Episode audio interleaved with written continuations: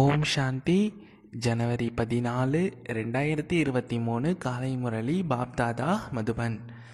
இனிமையான குழந்தைகளே இப்போ உங்களுடைய சரீரம் முற்றிலும் பழசாகிடுச்சு.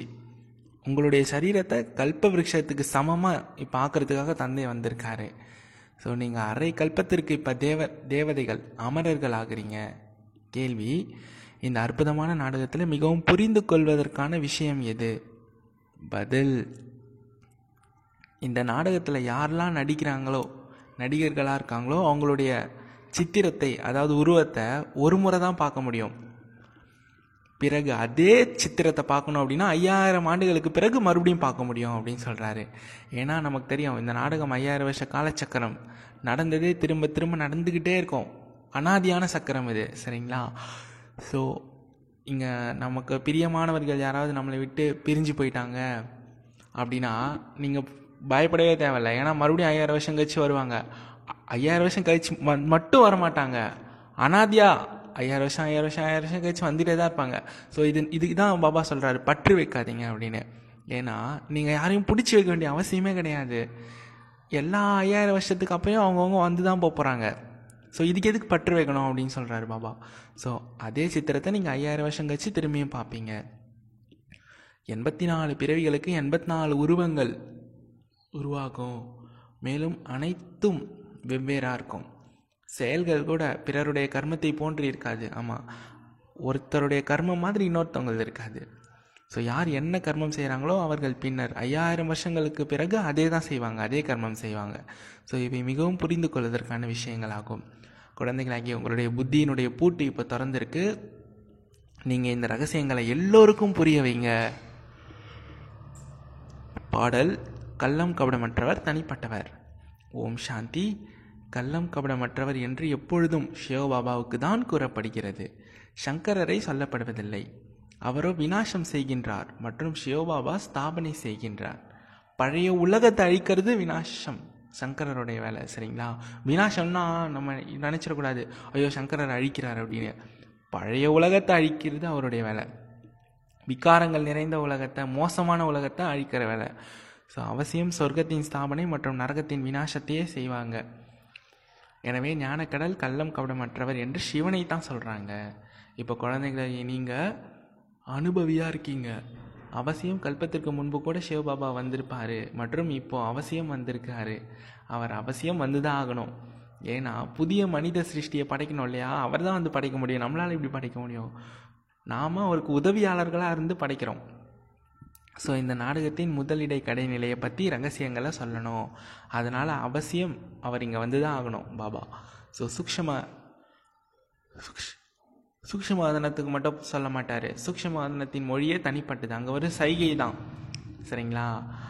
மூலவதனத்திலோ மொழியே கிடையாது. அங்கே வெறும் ஆத்மா ஒளிப்புள்ளி எண்ணங்கோட்டம் கூட கிடையாது. அதனால தான் சாந்தி தாமம் அம் அமைதி தாமம்னு சொல்கிறாங்க ஸோ இங்கே டாக்கி இது வந்து பேசும் உலகம். தொண தொண தொணன்னு கலியுகத்தில் பேசிக்கிட்டே இருக்காங்கப்பான்னு சொல்லுவாங்கள்ல ஸோ சிவபாபா தான் கெட்டு போனவர்களை மாற்றுறாரு எப்போ திருஷ் எப்போ வந்து சிருஷ்டி தமோ பிரதானமாக ஆகுதோ அப்போ நான் வர வேண்டியதாக இருக்குது அப்படின்னு சொல்கிறாரு அனைவருக்கும் சத்கதியை கொடுக்கக்கூடிய பகவான் கூறுகின்றார். நினைவு சின்னம் கூட இங்கே தான் இருக்குது. பாரதத்தில் தான் இருக்குது. சரிங்களா? ஸோ இந்த நாடகத்தில் எந்தெந்த மனிதர்களுடைய சித்திரங்கள் இருக்கோ அவற்றை ஒரு முறை தான் பார்க்க முடியும். லக்ஷ்மி நாராயணருடைய சித்திரத்தை சத்தியுகத்தை தவிர வேறு எங்கேயும் ஒருபோதும் நீங்கள் பார்க்க முடியாது. சத்தியுகத்தில் மட்டும்தான் பார்க்க முடியும். சத்தியுகத்திலே அவங்களுக்கு கூட வராங்க பாருங்கள் ராஜ்யத்தில். அவங்க தான் பார்க்க முடியும். சரிங்களா? அதனால தான் முதல் முதல்ல வந்தால் தான் நம்ம கிருஷ்ணரை பார்க்க முடியும் லக்ஷ்மி நாராயணர் பார்க்க முடியும். முதல் லக்ஷ்மி நாராயணரை. சரிங்களா? அவர்கள் மறுபிறவி எடுக்கும்போது பெயர் உருவம் மாறிடும். ஸோ அதே லக்ஷ்மி நாராயணரின் தோற்றம். ஒரு முறை பார்த்துட்டிங்க அப்படின்னா ஐயாயிரம் வருஷம் பிறகு தான் அவங்கள பார்ப்பீங்க. காந்தியினுடைய அதே தோற்றத்தை பிறகு ஐயாயிரம் வருஷம் ஆண்டுகளுக்கு பிறகு மறுபடியும் பார்ப்பீங்க. ஆமாம் ஐயாயிரம் வருஷம் கழிச்சும் நைன்டீன் ஃபார்ட்டி செவனில் நமக்கு சுதந்திரம் வாங்கி தருவார் காந்திஜி. சரிங்களா? இது எல்லா கல்பத்துலேயும் நடக்குது. ஸோ மனிதர்களுடைய சித்திரங்கள் எவற்றையெல்லாம் இப்போ பார்த்துருக்கீங்களோ அவற்றை பிறகு ஐயாயிரம் வருஷங்களுக்கு பின்னாடி பார்ப்பீங்க. எண்பத்தி நாலு பிறவிகளுக்கு எண்பத்தி நாலு சித்திரங்கள் உருவாகும். மேலும் அனைத்துமே வெவ்வேறு. இதுதான் இங்கே ஸ்பெஷல். எத்தனை எத்தனை கோடிக்கணக்கான ஆத்மாக்கள் நாடகத்தில் நடிக்கிறாங்க. எவ்வளோ பிறவி எடுத்திருக்காங்க. ஒரு சரீரம் மாதிரி இன்னொருத்தது கிடையாது. ஒருத்தருடைய மனோநிலை மாதிரி இன்னொருத்தது கிடையாது. ஒருத்தருடைய சுபாவம் மாதிரி இன்னொருத்தது கிடையாது. எப்படி டிஃப்ரெண்ட் டிஃப்ரெண்ட் டிஃப்ரெண்ட் டிஃப்ரெண்ட்டாக யூனிக்காக இருக்காங்க பாருங்கள் தனித்துவமாக இருக்காங்க பாருங்கள் எல்லோருமே. அதுதான் சொல்கிறாரு ஸோ கர்மம் கூட இப்போ நம்ம என்ன செய்கிறோமோ அது ஐயாயிரம் வருஷம் கழிச்சு செய்வோம். கர்மம் கூட ஒருத்தர் மாதிரி இன்னொருத்தர் செய்ய மாட்டாங்க. ஸோ யார் என்ன கர்மம் செஞ்சாங்களோ அதே கர்மத்தை ஐயாயிரம் வருஷம் பிறகு மீண்டும் செய்வாங்க. இவை மிகவுமே புரிந்து கொள்வதற்கான விஷயங்கள் ஆகும். பாபாவினுடைய சித்திரம் இருக்குது. முதல் முதல்ல சிருஷ்டியை படைப்பதற்காக அவர் அவசியம் வந்திருப்பார் அப்படின்னு நாம் புரிஞ்சிருக்கோம். ஸோ உங்களுடைய புத்தியின் பூட்டு இப்போ திறந்திருக்கு. எனவே நீங்கள் புரிந்து கொள்கிறீர்கள். இப்போ பிறருடைய பூட்டையும் நீங்கள் திறக்கணும். நிராகார தந்தை அவசியம் பரந்தாமத்தில் தான் இருப்பார். நீங்கள் அனைவரும் கூட என் கூட தான் இருந்தீங்க. முதல்ல எப்பொழுது நான் வருகின்றேனோ அப்போது என்னுடன் பிரம்மா விஷ்ணு சங்கர் இருக்கின்றார்கள். மனித சிருஷ்டியோ துவக்கத்திலிருந்தே இருக்கிறது. பிறகு அது எவ்வாறு மாற்றம் அடைகிறது எவ்வாறு திரும்ப நடக்கிறது? ஆக்சுவலாக பாருங்களேன் நாடகம் நாடகத்தில் மனிதர்கள் எப்போவுமே இருந்துட்டு தான் இருக்காங்க. இப்போ விநாசம் ஆகிட்டா கூட ஹண்ட்ரட் பர்சன்ட் காலி ஆகாது. பிரளயம் ஏற்படாது. நைன்டீன் பர்சன்ட் தான் காலியாவாங்க ஒரு பாரதத்தில் ஒரு சில லட்சங்கள் மக்கள் வந்து இருப்பாங்க. அப்படியே சத்தியகம் ஸ்தாபனை ஆகும். பாருங்களேன் நாடகம் எங்கே தொடங்குது எங்கே முடியுதுன்னே தெரியாமல் அனாதியான இந்த சக்கரம் சோண்டுக்கிட்டே இருக்குது. ஸோ மனித சிருஷ்டியோ துவக்கத்திலிருந்தே இருக்குது. பிறகு அது எவ்வாறு மாற்றம் அடைகிறது எவ்வாறு திரும்ப நடக்கிறது? முதல் முதலில் அவசியம் சூக்ஷ வதனத்தை தான் படைக்க வேண்டியதாக இருக்குது. பிறகு ஸ்தூல வதனத்திற்கு வர வேண்டியதாக இருக்குது. ஏன்னா எந்த மனிதர்கள் தேவதைகளாக இருந்தாங்களோ அவர்கள் இப்போ சூத்திரர்கள் ஆயிட்டாங்க. அவர்களை பிறகு பிராமணரிலிருந்து தேவதையாக மாற்ற வேண்டியதாக இருக்குது. ஆமாம் நாமெல்லாம் அப்படி தான் சூத்திரர்களாக இருந்து இப்போ பிராமணர் ஆகியிருக்கோம் இப்போ தேவதை ஆகிடுவோம் இன்னும் கொஞ்ச நாளில். ஸோ எனவே கல்பத்திற்கு முன்னாடி நான் என்ன ஞானம் கொடுத்துருந்தேனோ பிறகு அதை தான் மீண்டும் மீண்டும் நானும் கொடுக்குறேன். ஆனால் எல்லாமே ஃபஸ்ட் டைம் நடக்கிற மாதிரியே இருக்கும். இதுதான் யுனிக்கு பாருங்களேன் பாபா நம்மளை அப்படியே மகிழ்ச்சியின் கடலில் தள்ளுறாரு. நாடகம் எப்பவுமே நடந்துகிட்டே இருக்கு. நீங்கள் கவலையப்பட வேணாம். இது அனாதியான சக்கரம் சொல்லிட்டாரு. நாளைக்குனா நடக்கணும்னு நமக்கு தெரியாமல் சஸ்பென்ஸாக நடக்குது. பாருங்களேன். ஸோ பிறகு அதையே மீண்டும் கொடுப்பேன். இந்த சமயத்தில் அமர்ந்து ராஜயோகத்தை கற்பிக்கிறேன். பிறகு அரை கால்பத்திற்கு பின்னாடி பக்தி மார்க்கம் ஆரம்பிச்சது. பழைய சிருஷ்டி எவ்வாறு புதியதாகிறது அப்படின்றத தந்தை தானே அமர்ந்து புரிய வைக்கிறார். இறுதியிலிருந்து துவக்கம் வரைக்கும் என்ன ஏற்படுது அப்படின்னு பரமாத்மா சொல்கிறாரு ஸோ பரமாத்மா வந்திருக்கின்றார் என்று மனிதர்கள் புரிந்திருக்கிறார்கள். எப்போ எவ்வாறு வந்தார்? ஆதி மத்திய அந்திய முதல் இடை கடை ரகசியத்தை எவ்வாறு வெளிப்படுத்தினார் அப்படின்றது தான் அவங்களுக்கு தெரியாது. அனைவருக்கும் சத்கதியை கொடுப்பதற்காக நான் எதிரில் வந்திருக்கேன் அப்படின்னு தந்தை சொல்கிறார். மாயை ராவணன் அனைவருடைய அதிர்ஷ்டத்தையுமே கெடுத்துட்டான். எனவே கெட்டுப்போனதை சீர்திருத்தக்கூடியவர் ஒரே ஒரு தந்தை தான் ஐயாயிரம் வருஷம் முன்பு கூட பிரம்மாவின் உடலில் வந்து தந்தை ஞானம் கொடுத்தாரு. ஸோ மனித சிருஷ்டியானது அவசியம் இங்கே தான் படைக்கப்பட்டிருக்கோம். ஸோ இங்கே வந்து சிருஷ்டியை மாற்றி சரீரத்தை கல்ப விருட்சத்திற்கு சமமாக ஆக்குறாரு. ஸோ இப்போ உங்களுடைய சரீரம் முற்றிலுமே பழசாயிடுச்சு. தமோ பிரதானமாகி இத்து போன நிலைக்கு வந்துடுச்சு சரீரம். உளுத்து போன மரம் சொல்லுவாங்கள்ல அந்த மாதிரி. ஸோ இதை பிறகு அரை கல்பத்திற்கு நீங்கள் அமரராகிடுறீங்க. அமரர்கள்னால் அழிவற்றவர்கள். அதாவது ஆத்மா உணர்வில் இருப்பாங்கள்ல அவங்க தான் அமரர்கள். அப்படி ஆகிடுறீங்க. சரீரத்தை மாற்றிக்கிறீங்க ஆனால் குஷியுடன் மாற்றுவீர்கள். பழைய சட்டையை விடுத்துட்டு புதிய சட்டையை போட்டுப்பீங்க. ஸோ இன்னார் இறந்துட்டாரு அப்படின்னு அங்கே ஒருபோதும் சொல்லலாம் மாட்டாங்க. சந்தோஷப்படுவாங்க. ஏன்னா இப்போயோ வயதான சரீரத்தில் இருந்தார். இப்போ டக்குன்னு அவருக்கு ஒரு புதுசாக குழந்தையாக பிறக்க போகிறாரு புது புதிய சரீரம் குழந்த சரீரம் கிடைக்க போகுது அப்படின்னு எல்லாம் குஷியாவாங்க. ஸோ அதை மரணம் அப்படின்னு சொல்லப்படுறதில்ல. எவ்வாறு நீங்கள் உயிருடன் இருந்து கொண்டே இருந்து விடுகிறீர்கள் எனில் நீங்கள் உண்மையிலே இறந்து போயிட்டீங்களா என்ன? நீங்களும் சிவபாபாவினுடையவர் ஆகியிருக்கீங்க. ஆமாம் இறந்துட்டோம் அப்படின்னா என்னதுக்கா சங்கமதத்தில் உயிருடன் இருந்தே இறக்கிறதுனா என்ன? இந்த உயிர் உயிர் உடலில் தான் இருக்குது நம்ம நினைவு சிவபாபா மேலே இருக்குது அதுதான். ஸோ நீங்கள் உயிருடன் இருந்து கொண்டே இறந்துட்டீங்க அப்படின்னா நீங்கள் உண்மையிலே இறந்து போயிட்டீங்களா என்ன? நீங்களும் சிவபாபாவுடையவர்களாக ஆகியிருக்கீங்க ஸோ நீங்கள் என்னுடைய கண்மணிகள் செல்ல குழந்தைகள் ஆவீர்கள் அப்படின்னு பாபா சொல்கிறாரு ஸோ சிவபாபா கூறுகின்றார் பிரம்மா பாபாவும் சொல்கிறாரு அவர் நிராகார தந்தை இவர் சாக்கார தந்தை பாபா நீங்கள் கூட அதே தந்தை தானே என்று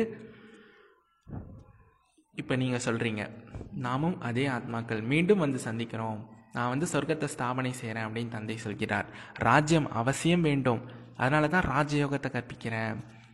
ஆமாம் ராஜா ராஜ்யத்தை படைக்கிறதுக்காக தான் ராஜயோகம் சரிங்களா? பின்னாளில் உங்களுக்கு ராஜ்யம் கிடைச்சிரும். பிறகு இந்த ஞானத்திற்கான அவசியம் அங்கே இருக்காது. ஏன்னா ஞானத்துடைய கோர்ஸ் முடிஞ்சிச்சுன்னா அங்கே ரிசல்ட்டு ரிசல்ட்டும் வந்துச்சுன்னா அவ்வளோதான் நமக்கு கிடைக்க வேண்டியது கிடைக்கும்ல அதுதான். ஸோ பிறகு இந்த சாஸ்திரம் போன்ற அனைத்துமே பக்தியில் பயன்படுது. படிச்சுக்கிட்டே இருக்காங்க. எவ்வாறு யாராவது ஒரு பெரிய மனிதர் வரலாறு பூகோளத்தை எழுதுறாரு அப்படின்னா அதை பின்னாளில் படிச்சுக்கிட்டே இருக்காங்கல்ல அந்த மாதிரி. ஸோ எண்ணிலடங்காத புத்தகங்கள் உள்ளது. மனிதர்கள் படித்து கொண்டே இருக்கிறார்கள். சொர்க்கத்தில் எதுவுமே இருக்காது. அங்கே மொழி பாஷை கூட ஒன்று தான் இருக்கும். ஒரே மொழி. ஒரே ராஜ்யம் ஒரே தர்மம். இப்போ சிருஷ்டியை புதியதாக்குவதற்காக நான் வந்திருக்கேன் பாபா சொல்கிறாரு ஸோ முதல்ல புதியதாக இருந்தது இப்போ பழசாயிடுச்சு. ஸோ என்னுடைய அனைத்து மகன்களை குழந்தைகளை மாயை எரித்து சாம்பலாக்கிடுச்சு. கடலுடைய குழந்தைங்க அப்படின்னு அவர்கள் காண்பிக்கிறார்கள். ஞானக்கடல் என்பது சரிதான். நீங்கள் அவருடைய குழந்தைகள் ஆவீங்க உண்மையிலே அனைவருமே குழந்தைங்க தான். ஆனால் இப்போ நடைமுறையில் நீங்கள் நீங்களே குழந்தைகளாவீர்கள். ஆமாம் நாம தான் பாபாவாக அடையாளம் கண்டுக்கிட்டோம் அதனால் நம்ம நேரடி குழந்தைகள் ஸ்பெஷல் பாபாவுக்கு. ஸோ உங்களுக்காக தான் தந்தை வந்திருக்காரு. குழந்தைகளாகிய உங்களை விழிப்படை செய்வதற்காக நான் மீண்டும் வந்திருக்கேன் அப்படின்னு சொல்கிறாரு யார் முற்றிலும் கருப்பாக கல் புத்தியுடையவர்களாக ஆகிட்டாங்களோ அவர்களை மீண்டும் வந்து தங்க புத்தியுடையவர்களாக ஆக்குறேன்.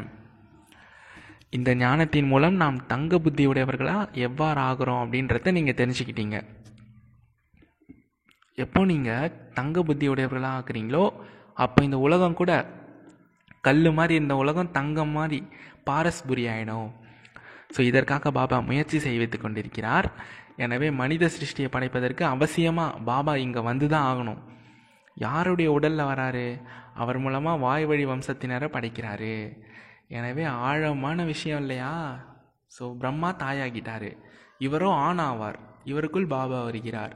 எனவே இவர் எவ்வாறு தாயானார்? இதில் அவசியம் குழப்பம் அடைவார்கள் ஸோ இந்த தாய் தந்தை பிரம்மா சரஸ்வதி ஆகிய இருவருக்கும் இருவருமே கல்ப விருட்சத்திற்கு கீழே அமர்ந்திருக்காங்க. ராஜயோகத்தை கற்று கொண்டிருக்காங்க. எனில் அவசியமே அவர்களுடைய குரு இருக்கணும் இல்லையா? ராஜயோகம்னாலே அங்கே ஒரு குரு சொல்லி தருவார். அது இங்கே இருக்க எல்லைக்குட்பட்ட ராஜயோகமாக இருந்தாலும் சரி சாது சன்னியாசிகள் அவங்க அடயோகம் சொல்லித்தராங்கல்ல அதாக இருந்தாலும் குரு தான் சொல்லித்தராங்க நம்மளுக்கு ராஜயோகத்தை சொல்லித்தராரு ராஜா ஆகிறதுக்காக செய்கிறது தான் ராஜயோகம். ஸோ நமக்கும் குரு தான் சொல்லி நமக்கு வந்து சத்குரு தந்தை சத்தியமான வழியை காட்டுபவர். ஸோ பிரம்மா சரஸ்வதி மற்றும் குழந்தைகள் ஆகிய அனைவருமே ராஜ ரிஷி அப்படின்னு சொல்லப்படுறாங்க. ராஜ்யத்திற்காக யோகம் நினைவு செய்கிறாங்க தந்தை வந்து ராஜயோகம் மற்றும் ஞானத்தை கற்பிக்கிறாரு. இதை வேறு யாருமே கற்றுத்தர முடியாது. வேறு யாருடைய ராஜயோகமும் கிடையாது. அவர்களோ யோகத்தை தான் கற்றுக் கொடுப்பாங்க. யோகத்தை கற்றுக்கொள்ளுங்கள் அப்படி மட்டும்தான் சொல்லுவாங்க அநேக விதமான ஹடயோகங்கள்லாம் இருக்குது. ராஜயோகத்தை எந்த சன்னியாசியும் கற்றுத்தர முடியாது. பகவான் தான் வந்து ராஜயோகத்தை கற்பிக்கிறாரு. கல்பகல்பமாக மனித சிருஷ்டியை புதியதாக படைப்பதற்காக நான் மீண்டும் வர வேண்டியதாக இருக்குதுன்னு சொல்கிறாரு கண்டிப்பாக பிரளயம் ஏற்படாது. ஒருவேளை பிரளயம் ஏற்பட்டுச்சுன்னா நான் யாருக்குள்ளே வர முடியும்? அவன் பிரளயம்னா எல்லாருமே ஹண்ட்ரட் பர்சன்ட் வீட்டுக்கு போயிடுவாங்க. அப்புறம் இந்த உலகம் எங்கேயுமே இருக்கா புதுசாக சரீரத்தை யார் நமக்கு ரெடி பண்ணி தருவா? பிரவேசமாகி நடிக்கிறதுக்கு. ஸோ அதுதான் சொல்கிறாரு ஸோ நிராகாரமானவர் வந்து என்ன செய்வார்? சிருஷ்டியோ முதல்ல இருந்தே இருக்குது அப்படின்னு தந்தை புரிய வைக்கிறார். பக்தர்களும் இருக்காங்க பகவானை அழைக்கவும் செய்கிறாங்க இதன் மூலமாக அவர்கள் பக்தர் அப்படின்னு என்பது நினைவு நிரூபணமாகுது. ஸோ எப்போ பக்தர்கள் மிகுந்த துக்கமுடையவர்களாக இருக்காங்களோ கலியுகத்தின் இறுதி காலம் வருதோ அப்போ பகவான் கண்டிப்பாக அவங்களுக்கு முன்னாடி காட்சியளிப்பார் ராவணராஜ்யம் முடியும் போதே நான் வர வேண்டியதாக உள்ளது. சரியாக இந்த சமயத்தில் எல்லோருமே துக்கம் நிறைந்தவர்களாக இருக்காங்க. மகாபாரத யுத்தம் எதிரிலே நிற்குது. இது பாடசாலையாகும். இங்கே லட்சியம் இருக்குது படிக்கிறோம் அப்படின்னா ஒரு லட்சியம் வச்சு தான் படிப்போம். நான் இப்படி ஆக போகிறேன் இந்த பதவி அடைய போகிறேன் அப்படின்னு. ஸோ ச இங்கேயும் லட்சியம் இருக்குது சத்தியுகத்தில் லக்ஷ்மி நாராயணருடைய ராஜ்யம் இருக்குது பிறகு ஒரு கிரீட மனிதர்களின் ராஜ்யமும் நடந்தது. பிறகு மற்ற தர்மத்தினர்கள் விருத்தி அடைஞ்சாங்க அப்புறம்தான். பிறகு ராஜ்யம் போன்றவற்றை அதிகரிப்பதற்காக யுத்தம். யுத்தம்லாம் செஞ்சாங்க. அடுத்தவன் நாட்டை கா கைப்பற்றுறது அப்படின்னு சொல்லிட்டு. ஸோ எது நடந்து முடிஞ்சதோ அது மறுபடியும் திரும்ப நடக்க தான் போகுது. ஸோ நீங்கள் தெரிஞ்சிருக்கீங்க. பிறகு லக்ஷ்மி நாராயணனுடைய ராஜ்யம் ஆரம்பமாகும். பாபா உலகத்தின் வரலாறு பூகோளத்தின் ரகசியம் முழுவதையும் புரிய வைக்கிறார். விரிவாக செல் செல்வதற்கு அவசியம் கிடையாது. ஸோ நாம் சூரிய வம்சத்தினர் எனில் அவசியமாக மறுபிறவி கூட சூரிய வம்சத்தில் தான் எடுத்திருப்போம். பெயர் உருவம் மாறிக்கிட்டே இருக்குது. ஒவ்வொரு பிறையிலுமே பிறவியிலுமே வெவ்வேறு தாய் தந்தையர்கள் கிடைப்பாங்க. பாருங்க எண்பத்தி நாலு பிறவி எடுத்திருக்கோம். எண்பத்தி நாலு தாய் தந்தையர்கள் கிடைச்சிருக்காங்க. எண்பத்தி அஞ்சாவதா இந்த முழு நாடகத்தையுமே புத்தியில் வச்சுக்கோங்க. தந்தை எவ்வாறு வருகிறார் அப்படின்றத புரிஞ்சுக்கிட்டீங்க. மனிதர்களின் புத்தியில் அதே கீதை ஞானம் தான் இருக்குது. ஸோ முன்னர் நம்முடைய புத்தியில் கூட அந்த பழைய கீதை ஞானம் தான் இருந்தது. ஸோ இப்போ தந்தை ஆழமான விஷயங்களை சொல்கிறாரு அதை கேட்டு கேட்டு அனைத்து ரகசியங்களையும் நீங்கள் புரிஞ்சுக்கிட்டீங்க. முன்னர் உங்களுடைய ஞானம் வெவ் வெவ்வேறாக இருந்துச்சு.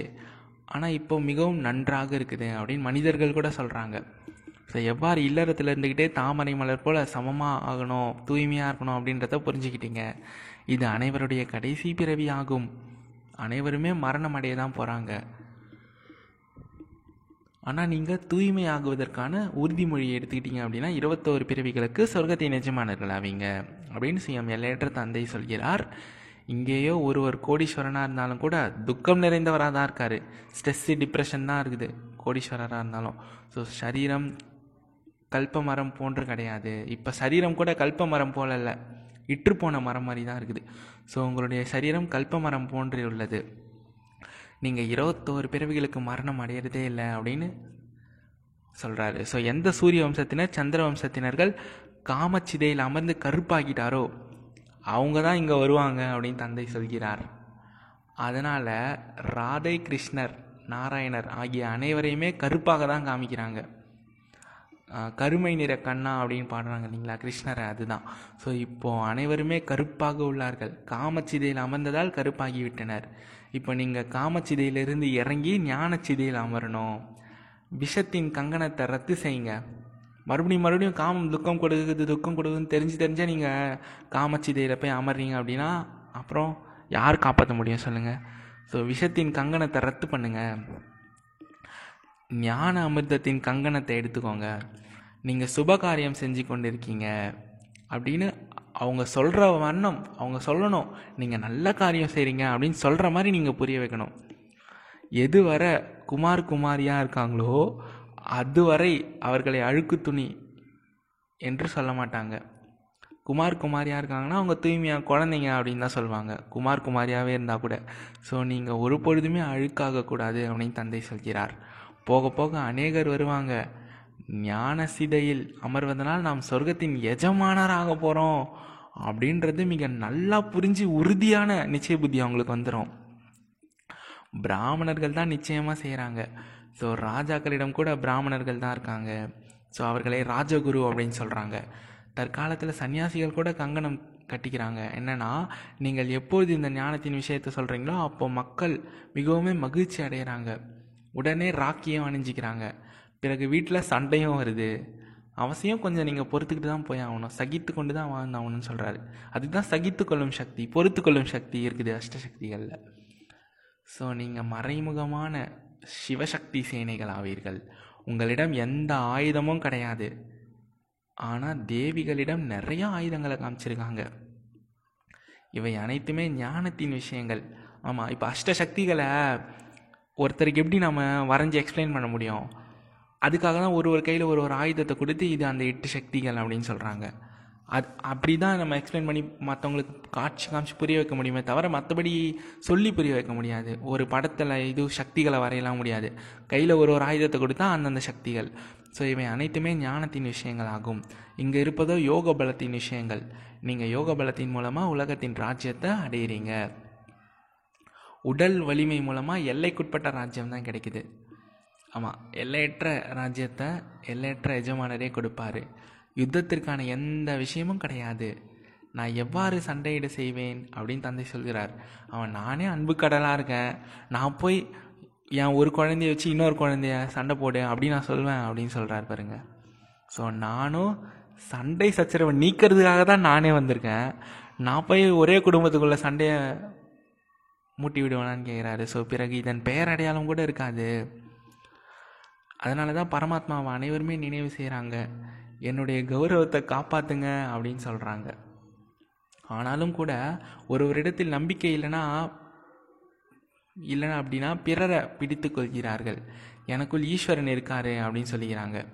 பிறகு தன் மீதே நம்பிக்கை இல்லைன்னா குரு கிட்ட போகிறாங்க ஸோ உங்களுக்குள்ளேயே பகவான் இருக்கார் அப்படின்னா பிறகு ஏன் குரு கிட்ட போகிறீங்க ஸோ இங்கே உள்ள விஷயமோ தனிப்பட்டது. எவ்வாறு இப்போ வந்திருக்கிறீங்களோ இதை போலவே கல்பத்துக்கு முன்னாடியும் நீங்கள் வந்திருந்தீங்க. அப்படின்னு தந்தை சொல்கிறார். படைப்பாளர் தந்தை எவ்வாறு படைக்கிறார் அப்படின்றத நீங்கள் தெரிஞ்சுக்கிட்டீங்க. இது கூட நாடகமாகும். எதுவரை இந்த சக்கரத்தை பற்றி தெரிஞ்சுக்கலையோ அது வரைக்கும் அடுத்து என்ன நடக்க போகுது அப்படின்றது உங்களுக்கு தெரியாமல் பயந்து பயந்து வாழ்ந்துருந்தீங்க. இந்த நாடகம்னு தெரியாமல் ஆனால் இப்போ எல்லாமே தெரிஞ்சிச்சு. இது கர்மசேத்திரமாகும் நாம் நிராகாரமான உலகத்திலிருந்து நடிப்பு நடிப்பதற்காக வரோம். எனவே நீங்கள் முழு ஞானத்தின் நாடகத்தின் படைப்பாளர் டைரக்டர் இயக்குனரை பற்றி தெரிஞ்சிருக்கணும். ஸோ இந்த நாடகம் எவ்வாறு உருவாக்கப்பட்டது இந்த சிருஷ்டி எவ்வாறு விருத்தி அடையுது அப்படின்றத நடிகர்களாகிய நாம் அனைவருமே தெரிஞ்சுக்கிட்டோம். இப்போ கலியுகத்தின் இறுதி காலம் அப்படின்றதுனால அவசியம் சத்தியுக ஸ்தாபனை ஆகும் இல்லையா? ஸோ இந்த சக்கரத்தை பற்றி யார் பிராமண குலத்தை சேர்ந்தவங்களோ அவங்களுக்கு தான் புரியும். அவங்க தான் மற்றவங்களுக்கும் புரிய வைக்க முடியும். இவர் தான் பிரஜாபிதா பிரம்மா ஆவார். எனவே நம்முடைய குலம் வளர்ச்சி அடைஞ்சிக்கிட்டே போகுது. வளர்ச்சி அடைஞ்சு தானே ஆகணும்.